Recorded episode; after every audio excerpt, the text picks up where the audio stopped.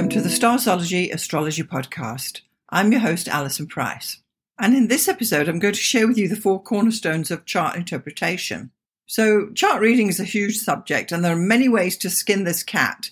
So, today, let's zoom in for a high level look at what you need to know and what is important for anyone who wants to read charts. So, first of all, let's have a look at what is a cornerstone. It's one of those things that kind of holds up buildings. So, if you build a, a building or even a pyramid, for example, you would put four cornerstones in to start with to lay out exactly where the footprint of the building is going to be, and you get these level.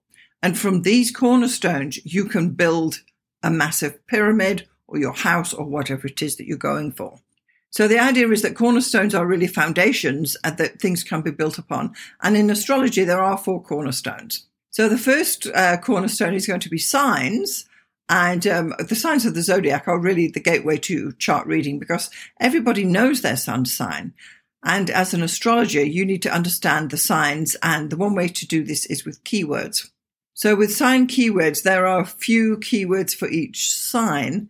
And a keyword cannot be generic, such as happy, which could apply to many of the signs. So it has to directly relate to the sign and to no other sign. So to find these specific sign keywords is really the key here. Um, some example sign keywords would be, say, for the fire signs, we would say inspirational, hot, fiery, active, and outgoing. And those keywords can apply to all three of the fire signs. However, if we zoom in a little bit and say, well, what about Aries? So some keywords here would be competitive, aggressive, dynamic, and red. For Leo, we would have creative, honest, extravagant, and yellow. And for Sagittarius, adventurous, cosmopolitan, philosophical, and blue. So these keywords that are sign specific cannot be used for other signs. And this is how you need to zoom in on these keywords. Now, I'm a big fan of using an astrology journal, and um, for me, it's just an A5 book where you start making notes about the astrology you're learning. And um, if you, if this is how you're working, you would get your astrology journal out and turn it to um, a double spread pages and write signs on it. And over the next 12 pages, you're going to write each sign name at the top of each page. And here you can put in your five keywords that you've decided are important for the signs. You can fill in more information later about the signs. This is not a book that you start at the beginning and work to the end. You actually lay it out in your sections, and typically you would start with your cornerstone topics, which is what we're talking about now. So the ideal thing would be to, to choose five keywords for each sign and learn them first. You want to pay attention to things like polarity, element, and mode, but don't worry too much about these yet. We'll come there fine tuning uh, sign components. And first of all, you want to learn the signs that you have tenants in or in which uh, there are planets in your chart in these signs. So, for instance, if you've got the sun in Libra, then obviously you're going to learn that sign. And then you turn your attention to your moon sign and learn those signs keywords and then go on for all the other planets. So in the end, you're going to start focusing on the signs which you have planets in, which you are resonating with in your life, and start to understand those signs to start with, because there's a lot to learn in the beginning. Now, your second cornerstone is the planets. Um, so after you've learned some sign stuff, you can start moving on to the planets. And again, you're going to start with the sun, the moon, and then work your way out.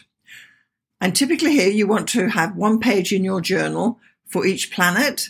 And you can put in there at least five planet specific keywords that are only keywords for that planet, not generic. Now, at this point, you can certainly use your astrology books as references. And I'm sure each of you have some astrology books on your shelf. Maybe some of you got lots. Maybe one, some of you just got one or two. And if you're thinking of which books to get, the first book I recommend um, new astrologers get is the uh, The Contemporary Astrologer's Handbook by Sue Tompkins. This is quite a modern book. It's written recently and it's solid, solid astrology. And this is a, one of the best books that you can buy first. And you can pull some keywords from there too. And of course, if you have other books, you certainly want to reach into those and get some keywords for your signs and planets. The third cornerstone in astrology reading is the houses. So there are 12 houses. Each house represents a different area of life. And interestingly, the houses can also contain people in your life, so you want to pay attention to that. So you're going to start learning the houses in the chart where you have planets. So if you've got planets in your eighth house, learn that first. And if you've got planets in your second house, learn that. If you have vacant houses with no planets, you can learn those later. So again, you want to find yourself five keywords for each house and put them on your page in your journal. So we're starting now. We've, we've done the signs, we've done the planets, and now we've got onto the houses. And you would have each, you would have 12 open double page spreads for each house and where you can add your keywords. And then our fourth and final keystone is actually the aspect. So you're going to be uh, learning the aspects. That is the fourth thing you're going to want to know about. You're going to need to know these things for reading charts. And um, I suggest you go with the Ptolemaic aspects first. These are the five main, major aspects. It's the conjunction, opposition, trine, square, and sextile. Learn those first. Once you've mastered the big five aspects, and you've got keywords and a spread in your journal for those, you can move on to the minor aspects, of which there are four the semisextile, the quincunx, the semisquare, and the sesquiquadrate. Learn those aspects next. Um, you can then move on to aspects of declination, uh, the parallel and the contraparallel, uh, learn about those, get those keywords. And finally, you can move on to the lesser used aspects, such as the quintile and the, and the five pattern aspects and the, the biquintile and so on, or the septile and the biseptile and the triseptile, the novile and the decile, and any other obscure aspect or lesser used aspect that takes your fancy. So, learning these uh, four cornerstones of astrology, it is a process. You're not going to know it all the first time you go over it. You're re- re- going to read a few books, watch a few videos, listen to a few podcasts, and get some ideas. The idea being that it is a process of learning astrology, and you, when you put in the time and you're writing things down, working on your journal, you actually it's a better way to learn things. You can always add to this later. So once you've got your journal sorted out and you've got your four cornerstones, focus on those first.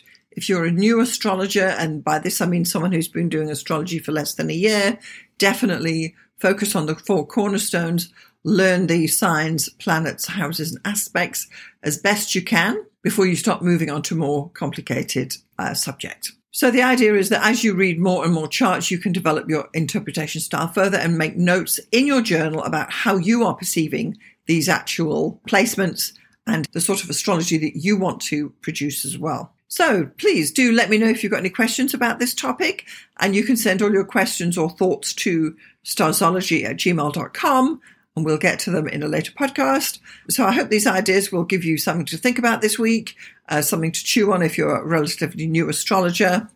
These four cornerstones will help you get going with learning this wonderful craft of astrology. If you need more astrological inspiration, you can join our newsletter. There is a link below this podcast. So thank you for being here and spending a part of your day with me. This is Alison saying thanks for listening, and we'll see you next time.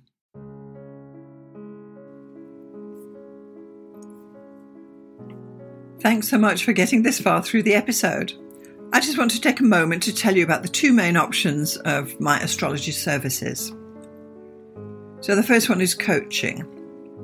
If you are an aspiring astrologer, and by that I mean someone who's perhaps a hobbyist astrologer or someone who's learning astrology or a student, or you've got a few books and you've been doing it for a while, but perhaps you need a little bit of help to bring it all together then maybe getting some astrological coaching from me would be the answer for you.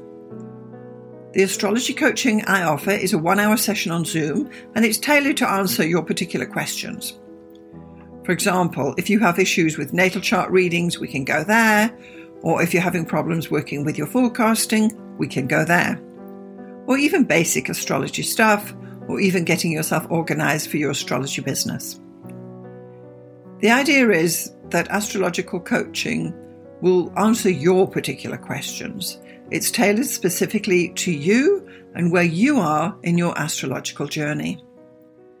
And I'm happy to help you out with some guidance about how you can get going, what to focus on, and what to dismiss.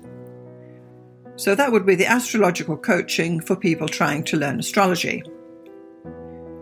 The second astrological service I offer is consultations. So, this is for someone who perhaps doesn't know anything about astrology, but they just want to have their chart read or get their chart done. Call it what you will. So, once more, this is a one hour consultation over Zoom. I will interpret your chart, tell you about the main features, tell you about where the energy is flowing, and all the rest of what is entailed in a thorough natal chart interpretation.